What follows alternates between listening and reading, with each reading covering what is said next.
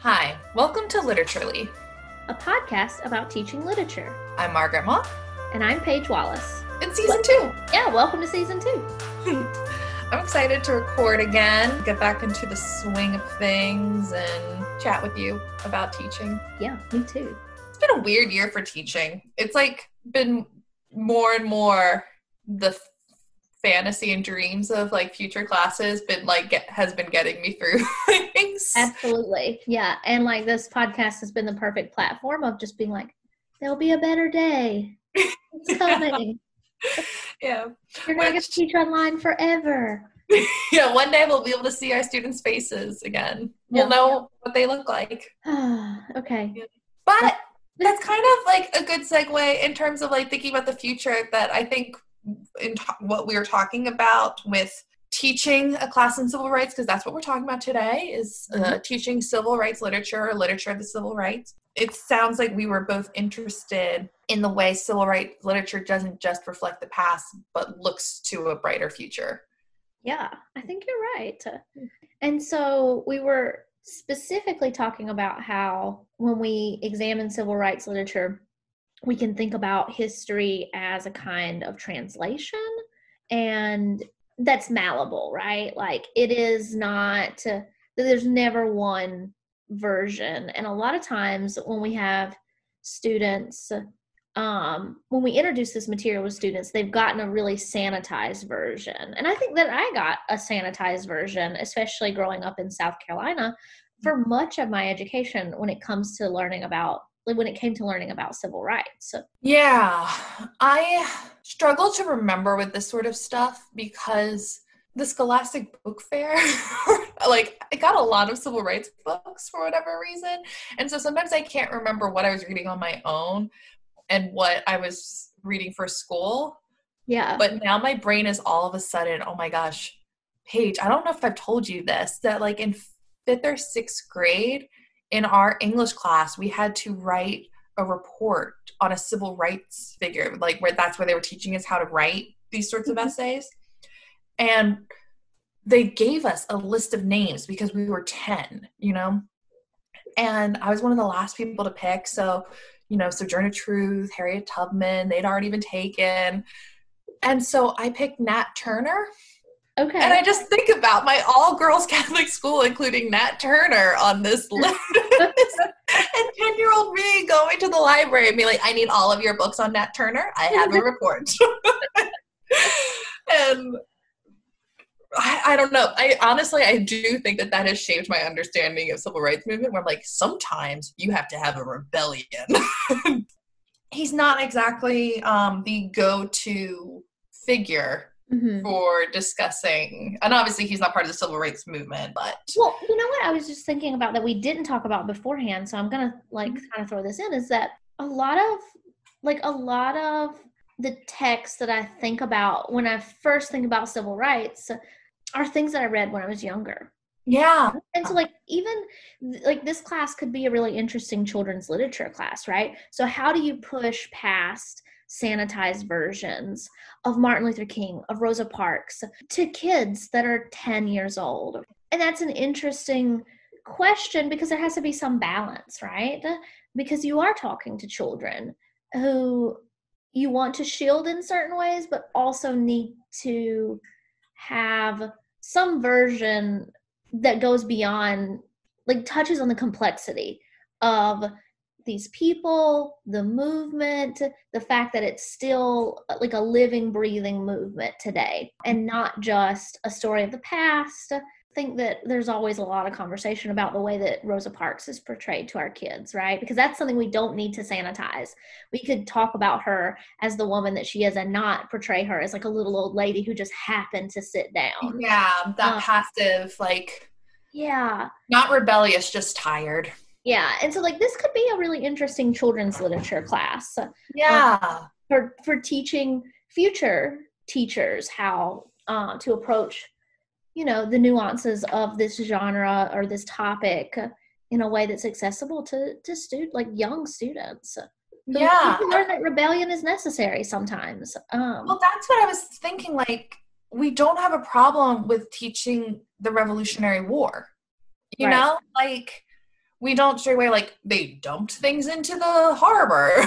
They tarred and feathered people. Like i remember like in fourth fifth sixth grade we talked about the violence of the revolutionary war. Like we talked about how they tarred and feathered people. Like i remember reading a ya novel for class about a girl who's the novel starts with her dad being tarred and feathered. Well, and like and I think that we don't stray away from violence in general, right? We talk about the violence of slavery, um, at least to a certain extent. And it's almost like we're willing to talk about violence, but we're not always willing to talk about the necessity of rebellion. The school I went to was like particular circumstances because it was all girls. So we spent mm-hmm. a lot of time like looking at women in like war and all of that. Right. And I now I'm thinking too that part of the discomfort is like war is overt violence but how do we talk about like that passive violence of um state sanctioned violence yeah how do we talk about laws that are perpetuating violence mm-hmm. um, systems that are i think you're right like, that that's part of what we're not touching on as much as we need to be. Sorry, I'm I'm going down all these rabbit holes now because I'm trying to remember what we did cover, and now I'm I like, it's it's clear from people's responses to the show Watchmen about how much ground in general our educational system needs to cover with discussing um, the civil rights movement. Like that, so many people were shocked by the Oklahoma.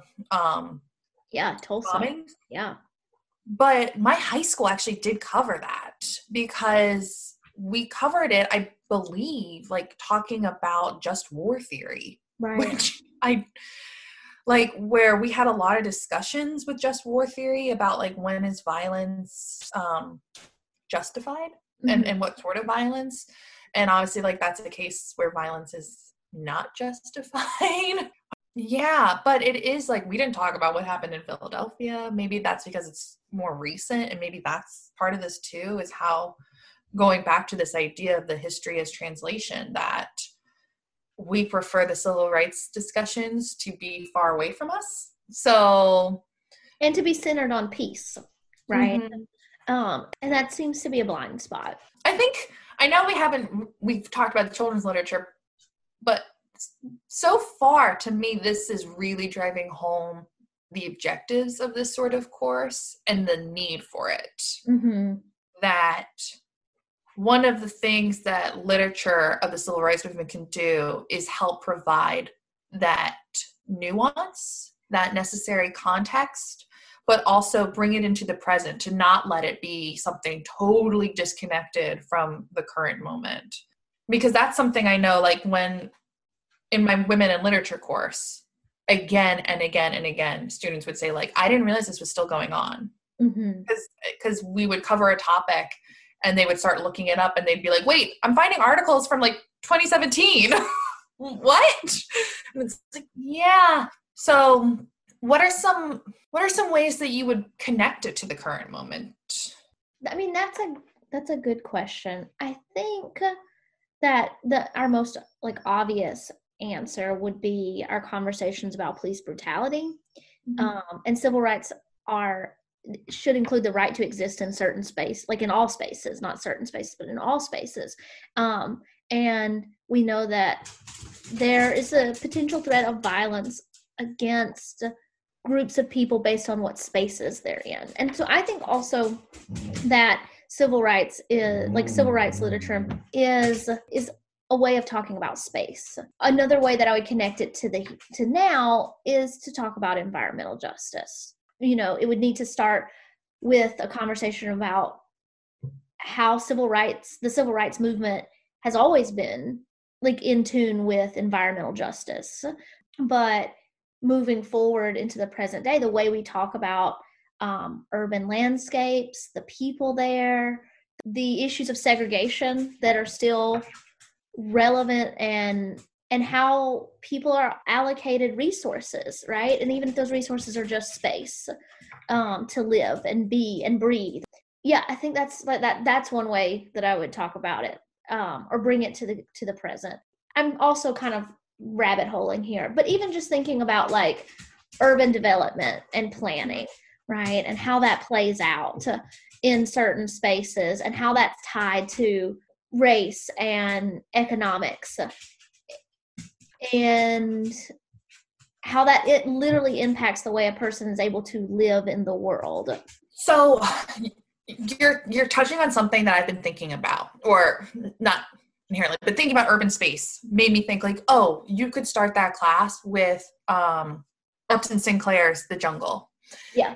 And then uh, because what i've been thinking about is part of the reason i think we compartmentalize the civil rights movement is because historically we compartmentalize it. Like it's on AP US history exams, like when did the civil rights movement begin? And it's like, well, you know, it began in the 1600s when we began enslaving people and people said no. Um, but that's not the right answer.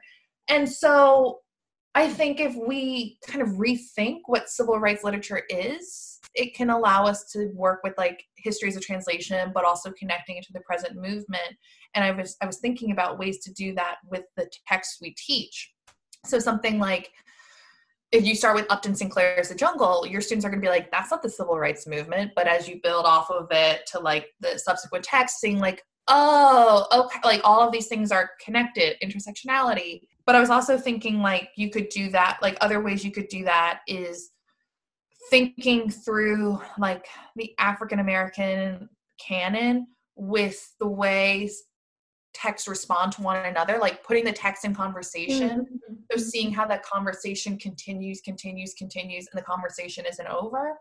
Or you could do some more explicit play with it to show how it's a a global conversation. So something like with um strange fruit, like that right. it starts as a poem by a white Jewish American man.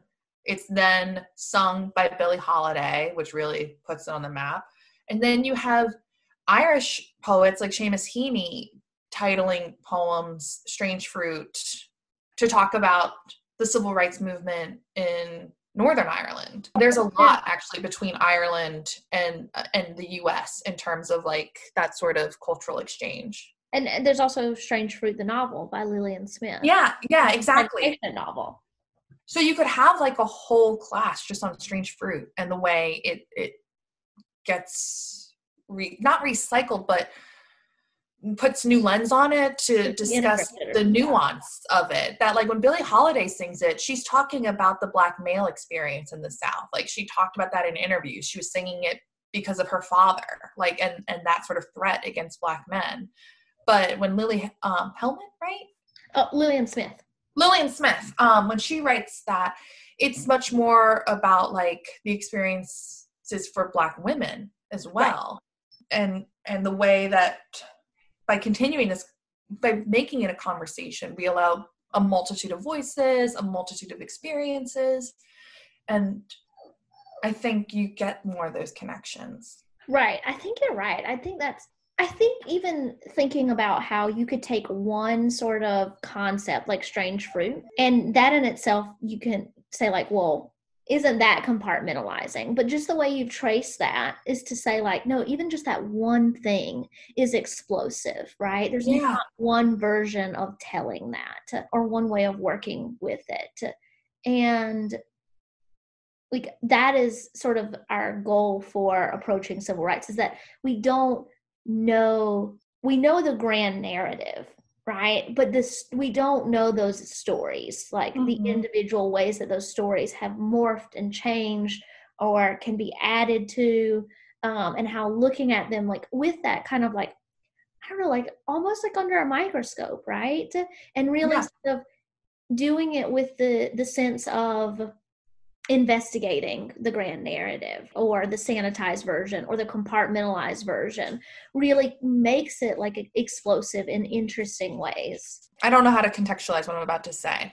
Okay. I had texted Paige a week or so ago that I had been thinking about ways like to teach like trauma, which I think ties into this. I yeah. think the civil rights movement is a movement that responds to cultural trauma. And Paige and I are in a book club where we had read Fortune Smiles. And that's what I was thinking through this is a collection of short stories all about how to move towards a more hopeful future after some sort of cultural trauma. Mm-hmm. I was thinking about how you could pair those short stories with with novels to kind of center specific themes that you want to work with. And one of the novels I was thinking about was Imperium and Imperia.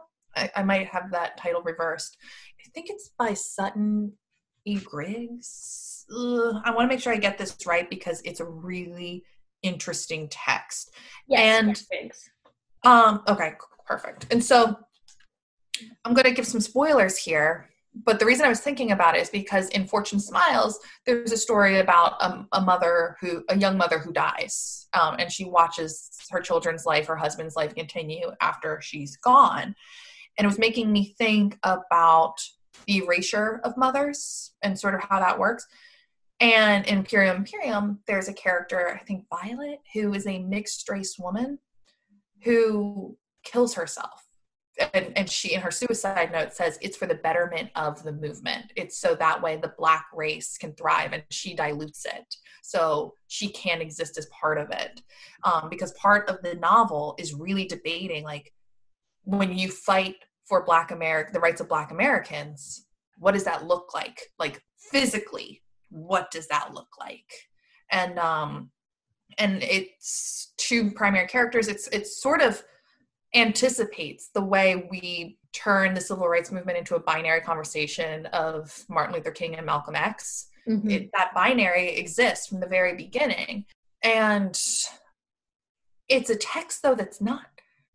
I I didn't come across it until grad school because just like me giving that summary, I'm thinking, oh my gosh, like in the summary, I'm putting this out on a podcast. It's kind of like, am I saying really awful things, even though I'm just summarizing a text? Because it is a difficult text, not to read, but to just talk about and to Right. interpret because it's asking those hard questions of um, how do we define the community that we're fighting for? That when we fight for rights for people we're fighting for specific groups. So how do we define the group? What are the right approaches to take?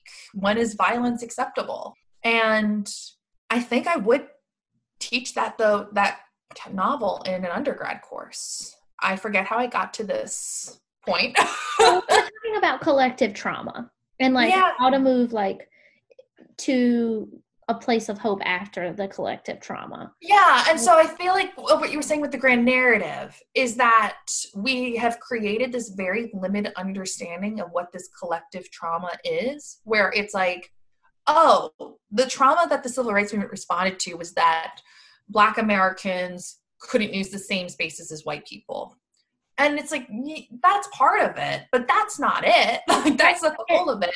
And we And need to expand that understanding of what the trauma is and how that trauma reverberates today and Right. still exists today. Exactly, because that that version of it, right, that it's about wholly about space and laws regulating space like Jim Crow. Well, we fix that. So it's over, right? Yeah. um, and that and that tends to be the mindset of like, well, we've come so far from that, and it's and it's important again to recognize like, sure, we've come far from that, but there are still all of these other intricate sort of parts to this this machine that we still want to talk about, and we didn't even mention like we're thinking about contemporary, like how we bring it here.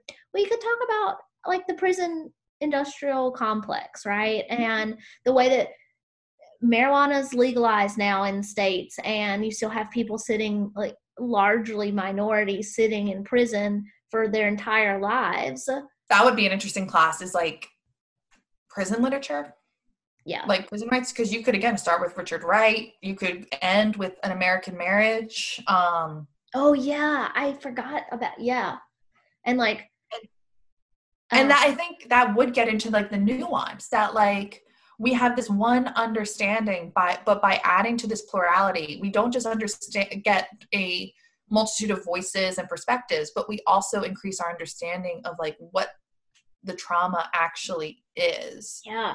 Now i Mhm. want to teach that class. I would also do sing unburied sing by Jesmyn Mhm. ward and colson whitehead's nickel boys. Something else you were you were saying um with the we fix that problem. So going back to my women in literature class when we read price of salt which better known as carol um, by, by patricia highsmith i started that novel with just doing an overview of queer rights in the us and I, it's always really fascinating to me because i see my students initially coming into that that class thinking that the gay rights movement like started with the fight for gay marriage. Right. Like overall obviously there's some students who like know about stonewall and all of that mm-hmm. but the majority really see it as gay marriage so again it's been boxed in but we talk about how majority of americans are now supportive of gay marriage i forget the exact statistics right now but i believe it's the majority and I, talk, I go, that's an incredibly fast pendulum shift. That's like, it seems like a long time to you because it's been in your lifetime, but that's incredibly fast. In, and to give them that perspective, I say in 1990, the majority of Americans were still against interracial marriage, that it was 49% approved. And like, just thinking about like again, going back to what you were saying, we fixed the problem. Like, clearly not when in 1990, the majority are still not okay with the idea of an interracial couple. And like, we have, you know, not extensive discussions, but that like in the movie, what is the movie that Will Smith's in with um the the date? I just I did a dance for people no one can see it, but he, it's in that one where he's like teaches guys how to date women. Oh, um, Ah, yeah, that one? Hitch. Hitch. Yes. I knew it was like wedding. in my head, it's like getting hitched, but Hitch. That they had to recast the female lead in that once they cast Will Smith because they had cast a white actress. I did not know that. Yeah, they recast it because they felt that Americans wouldn't see the movie. And like, how interesting would it be to compile like a list of instances like that yeah. um, for that really sort of like moment of like to combat that that idea of like the work is done. It's we fixed it to, and to see that i feel like. Like i didn't know that. I find that really shocking. I don't know why right? But yeah. um and that that's movies made in 2004 yeah right? I'm, I'm saying that very confidently just for anyone listening to this. I'll look it um, up. I'll fact check you right now. 2005 so you were very close. I don't know what it says about me that that fact lives in my brain like i've seen hitch like twice. It's not like it's my favorite movie that i'm sure, pulling. margaret. Sure. yeah now it all comes out that like i'm just a huge fan of hitch. We can segue into like the films that we would teach if we taught like you know i always go into film i'm like yes but you mentioned you also mentioned watchmen which i hadn't thought about i don't know why but even like watchmen what's the i haven't watched it yet lovecraft country mm. might be interesting and like selma the i'm not your negro baldwin documentary stuff like that there's a lot with those so i, I rabbit holed a little but no, uh, but it also brings up because thinking about how to expand, you could also include movies or and, and text like smoke signals. Mm-hmm. And thinking about like the American Indian movement. I was also thinking um, in my postmodern class in when I was an undergrad, we read Autobiography of a Brown Buffalo mm-hmm. by um, Acosta, uh, Oscar Zeta Acosta, um, who he is better known as the Samoan in Fear and Loathing in Las Vegas, which he is not Samoan. He's Mexican American. Um, but Hunter S. Thompson decided he was Samoan. So, you know, and and even like you could do pairings like that. Like have your students read Fear and Loathing in Las Vegas and um autobiography of a brown buffalo to talk about those the representations, like white representations of these movements. Because Acosta ends up like trying to join up with the Chicano movement in California, and that's where hit that um, memoir ends, but that memoir does really interesting things with race. Have you read it? No. So like and that like as you're saying these things I'm like, wow, I my own personal sort of blind spots are really a, like when I think about civil rights and I'm working in civil rights, I'm thinking specifically the South, right? But like all of these things that you're bringing up are kind of even just like a further like I keep saying the word explosion, but like it it sort of explodes this idea of the civil rights as just being like it's just tied to the south it's just tied to jim crow that's the only way we look at it. And there's a lot of potential and a lot of necessity for these other versions of like these other conversations about the civil rights. Yeah i i know i forget who created it but thinking about digital humanities there's a map um, I, I, don't know how interactive it is, but of lynchings in America and like yeah. who the person was. And one of the goals was also to show like how in, there was lynchings in the Southwest and in the West, eh, but they were largely of Mexican American men. But like that narrative, but um, well, when you were talking- I just want to say it. That's lynching in America. Is that mm-hmm. map? And if you Google that, it'll it'll be the first one that comes up. But you also said about the how it's limited to the south and as someone who grew up in the north i think that's also a real blind spot yep. in general because the north loves to like let themselves off the hook of like we you know the, those southerners are so racist and that's something else would be really interesting with richard wright um, that native son like his editor his publishers made him I, I forget if it was like end the book earlier or what, but part of his original manuscript was going up north to Detroit and realizing it was just as racist. It's just racist in a different way. And the publishers were like, no, like it has to end like kind of on a triumphant moment. And so it kind of gives that sense of like he leaves the South and escapes racism. But he's like, no, I went up north and y'all were just as racist. Wait, and wait, that was that native son? What happened? I think it's native son. Um, I have native son ends with like bigger and the trial, right? No, I'm not thinking of native son. I'm sorry. I'm thinking of. Are you thinking of Black Boy? Black Boy.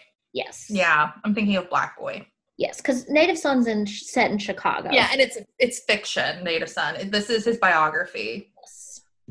And so it's like split up. I think it ends up being split up into two, but the publication history for Black Boy is interesting because it is just like uh, I might be. I hope I'm not totally misrepresenting it. And maybe he fought for it to be added, but that would be actually interesting. An interesting class too. Thinking of like how like publications, right? Yeah, and going into that sort of like censorship or, or like right. the narrative building with not just writers, but who's publishing it. Yep. And like who's been allowed to tell their story and how has it been altered or forced to be altered or censored to fit into a more amenable version. It would also be interesting with that to look at the publishing houses who were publishing these stories in terms of like not just from like to give a more positive spin than just like these are how they were censoring, but also like these were who were who was giving a platform. Because that was something I'm bringing up my postmodern class now twice, but we didn't have papers for that class. We always just had quizzes and exams, which was the only literature class I've ever had that was like that. But this this professor, he his approach was cultural capital that all of these things are connected and obviously it has really shaped my approach because he sold it to me. and I'm like, wow, that's so true. And our quizzes for every novel would always ask, like, who was the publishing house for this book? Name two other novels they've published. And he was trying to show us that there was like certain publishing houses that were making specific efforts to publish these things that were considered unpublishable. So like they were the ones constantly getting charged with like obscenity, pornography, mm-hmm. all of that stuff but really it was like they were publishing queer texts and then being charged with obscenity. Uh. So you have like these publishing houses whose part of their unspoken mission is like publishing queer voices or black voices, etc. And sometimes they are explicit missions, but sometimes it's you have to go and look like what's their list to to piece that out. And I think that would be important for students to because I think sometimes with this sort of literature, we accidentally create a myth of this solitary genius, this solitary activist. It's the writer alone working in his or her, her apartment to take down the system alone. And our students then think like, great for them, but I'm not talented enough to do that. I'm not perfect enough to do that. And we have to put it back in the network. Like these people were working with larger systems to do this. You can be a part of a system. It's not you don't have to take that mantle on your shoulders alone. really? yeah. So, Margaret, what other things do you think uh, we haven't talked about that would be important to cover? Well, I think we haven't talked about the tenuous connection between the suffragette movement and the civil rights movement early on. Not civil rights, uh, abolition is yeah, movement, but sure and you know there's pros or cons and cons to that connection i think we haven't talked about it because we have a whole episode on suffragette mm-hmm. literature and the mm-hmm. way it empowered and disempowered voices well and, and so like thinking too like how there even now there are these conversations when we make progress in one sort of area of civil rights where another is there's another area that's like but like thinking about gina rodriguez mm And how when Black Panther came out, she said those things of like, well, where's our Latino Latina Panther or superhero or whatever? And it, um, and in a way that's like not that's an important question, but the way she did it was, you don't deserve this, we do. Yeah, yeah, and so like I think that connects to the to what you're saying about like women's rights and the way in movements that are overlaid. The journey for equality for women has often like overlooked the queer voices, black voices, women of color. And you can kind of see like that happen. And you could even talk about that um, within the civil rights movement when we talk about uh, key civil rights activists that are men um, and we we don't talk as much about the women who are just as important to you know the reversal or of jim crow right? Yeah. Or even thinking about the men who get overlooked because they don't fit the right boxes like bayard rustin. Yeah. Um, i don't know if there's any sort of fictional depictions of him. I know there's a documentary but i'm also thinking have this be an assignment because i know i've done a similar assignment with my students where they had a like low stakes writing assignment after reading um herland. Mm-hmm. and we had the discussion about this is a feminist utopia? But it's a feminist utopia that excludes women of color queer women disabled women like etc it's a very specific understanding of uh, womanhood. And so we talked about what do we do with this text? Should this be considered part of the feminist canon? And we had that they wrote this low stakes writing assignment so that way they'd be prepared with their thoughts to have this class discussion. And we talked about like how they, they came to the conclusion that it, it should be considered part of the feminist canon but you have to acknowledge its failings because if we exclude it from the feminist canon, if we cancel Charlotte Perkins Gilman, we lose the conversation about the way the feminist movement has historically marginalized women and how that continues to have an effect today. Like if we just ignore it, we can't address it. So we have to include it so we can have that connection to the present moment and address what it's doing today. Right. And very proud of my students in that conversation. but I think you could do a similar assignment with like a liter- class on literature of civil rights, and maybe like that's like a project you have towards the end of like what does your civil rights canon look like? Right. Yeah. And I was just thinking too about we haven't touched on, and I didn't do any research on it, so I don't have anything super great to say, but like even civil rights and disability studies could also be a class in this sort of category. Yeah, do something with the ADA in my composition classes for us to think about the accessibility of the text we create. But I haven't thought about it from a literature perspective, but I will say again, the students are always really surprised by how recent the ADA was mm-hmm. and what life was like for Americans with disabilities before its passing and Yeah. the holes that are still left. Um, so yeah, thinking again about that intersectionality of that would be really interesting. And I think really engage students. Like Yeah. I think students are really hungry for texts like this and and not just students who want to be English majors. Like I think you can totally do this with an intro class and have Mhm. students really active and excited about the material. Yeah, definitely. I think so too. I'm excited about the material. Yeah. So- So with that, what, what is your dream course today? I feel like such a cop out when I'm always like, well, it's actually what we talked about. But I really think that thinking about like civil rights and prisons and plantations and the environment would be really interesting.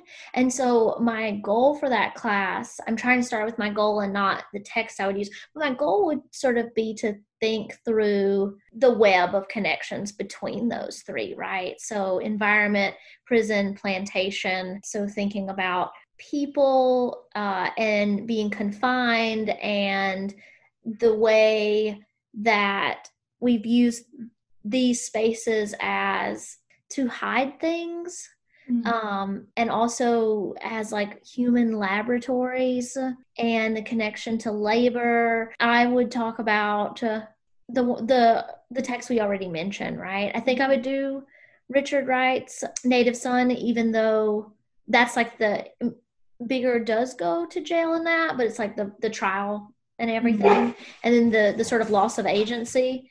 But then I would Colson Whitehead's Nickel Boys, which was really really a great book. Sing Unburied Sing, which talks about like collective trauma over generations. Sorry about my dogs, ignore them. And American Marriage. So, and then I would also think I'd have to decide like what kind of plantation literature I would Would you do beloved? Think that beloved would be a really good text for this class the way the way that i'm imagining it in my head Yeah. Because um, I was just thinking about like it's not the way it's normally positioned, obviously, but what you were saying with that web, I'm like, beloved is that web. Like you have Yeah. the tree, you have the chain gang, you like yeah the dirt that actually covers them. yeah absolutely yeah and i would want to talk about how like physical landscapes can be like imprison people especially on plantations. And i think Sethe having to run while pregnant and then birthing her child on the run is a really good example. What's your dream course though? Well, I'd already mentioned it. Like, I'm really thinking a lot about that, like, class on trauma, because I would want really to position it as a class on, like, literature on how we build a future post trauma. But I feel a lot of times when we read books about trauma in these classes, it's just about the trauma itself, and it becomes a little bit like um, voyeuristic. Sure yeah. Um, of like look how awful this is. Isn't the world terrible? Look at how this person has suffered. Um so really thinking through like how one of the purposes of this sort of literature is to move not move past it and forget it but how do we rebuild and fortune smiles has really made me think about this and i would like to pair it with as i said with different novels and so um like i talk about it all the time but Corregidora. Like it's I knew you were going to say that. Like I knew that was coming out next. because the students do initially focus on just like how traumatic it is. And I'm like, isn't a novel about that trauma? It's a novel about art and how you have people creating new ways of living. And and maybe it's not the ways that they foresaw for themselves, but they're not like it's it's how do we move past where this trauma has shaped us, but how do we not let it define us? Mhm. And I think that's a really important question of how do we acknowledge that trauma has formed who we are eh, culturally, like both as individuals and as a culture, but how do we not let it be the defining aspect? right. Um, but you could also like do it with um, I was trying to think of what the other novels I was thinking of because I wanted some fun novels. too. um, and now I'm blanking on them that I, I had been thinking about this so much and it's all blanking. But yeah, but having it paired with the short stories because I was thinking of um, starting with there's a story in it called um, George Orwell was a friend of mine, which is all about a Yes. prison guard for, for a East Germany prisoner um, who's you know living in the current moment. And Paige has read this, so she knows it all. But um, he he lives near the prison still, uh, which has been turned into a museum that people come to to learn about this history, and he doesn't understand it. And I'd like that to be the the start of the class because that story is all about the tension between competing narratives.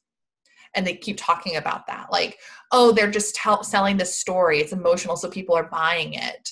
Um and that like he really truly seems to think that this narrative of trauma is just something that's profitable. And and it's not true. And his his narrative is the true one. And so what happens when these narratives come into conflict? And that's what i want to talk about with my students of the tensions we see in the present moment today in, in our politics in our culture it is the conflict between narratives Mm, that's really interesting. and so these these stories these narratives of, tr- of trauma how do we how do we negotiate them How do we And- negotiate them? I like that. also this is all from henry louis gates stony the road which is a nonfiction but he he says that the north won the civil war but the south won the narrative Yeah. and and so well then how do we create new narratives and that's why corregidora would be included in the class because that's that same question how do we create a new narrative Yeah, Margaret, that sounds so interesting. that would have to be an upper level course not Right. an intro course Yeah. but agree. um yeah but but uh classes about trauma or about civil rights don't have to be upper level not just Right. one Definitely. Yeah. um well this is exciting to Yeah. record again It really was. I enjoyed it. No, I don't know how to wrap up because no, I'm just want to talk and talk and talk, but we cannot talk for forever.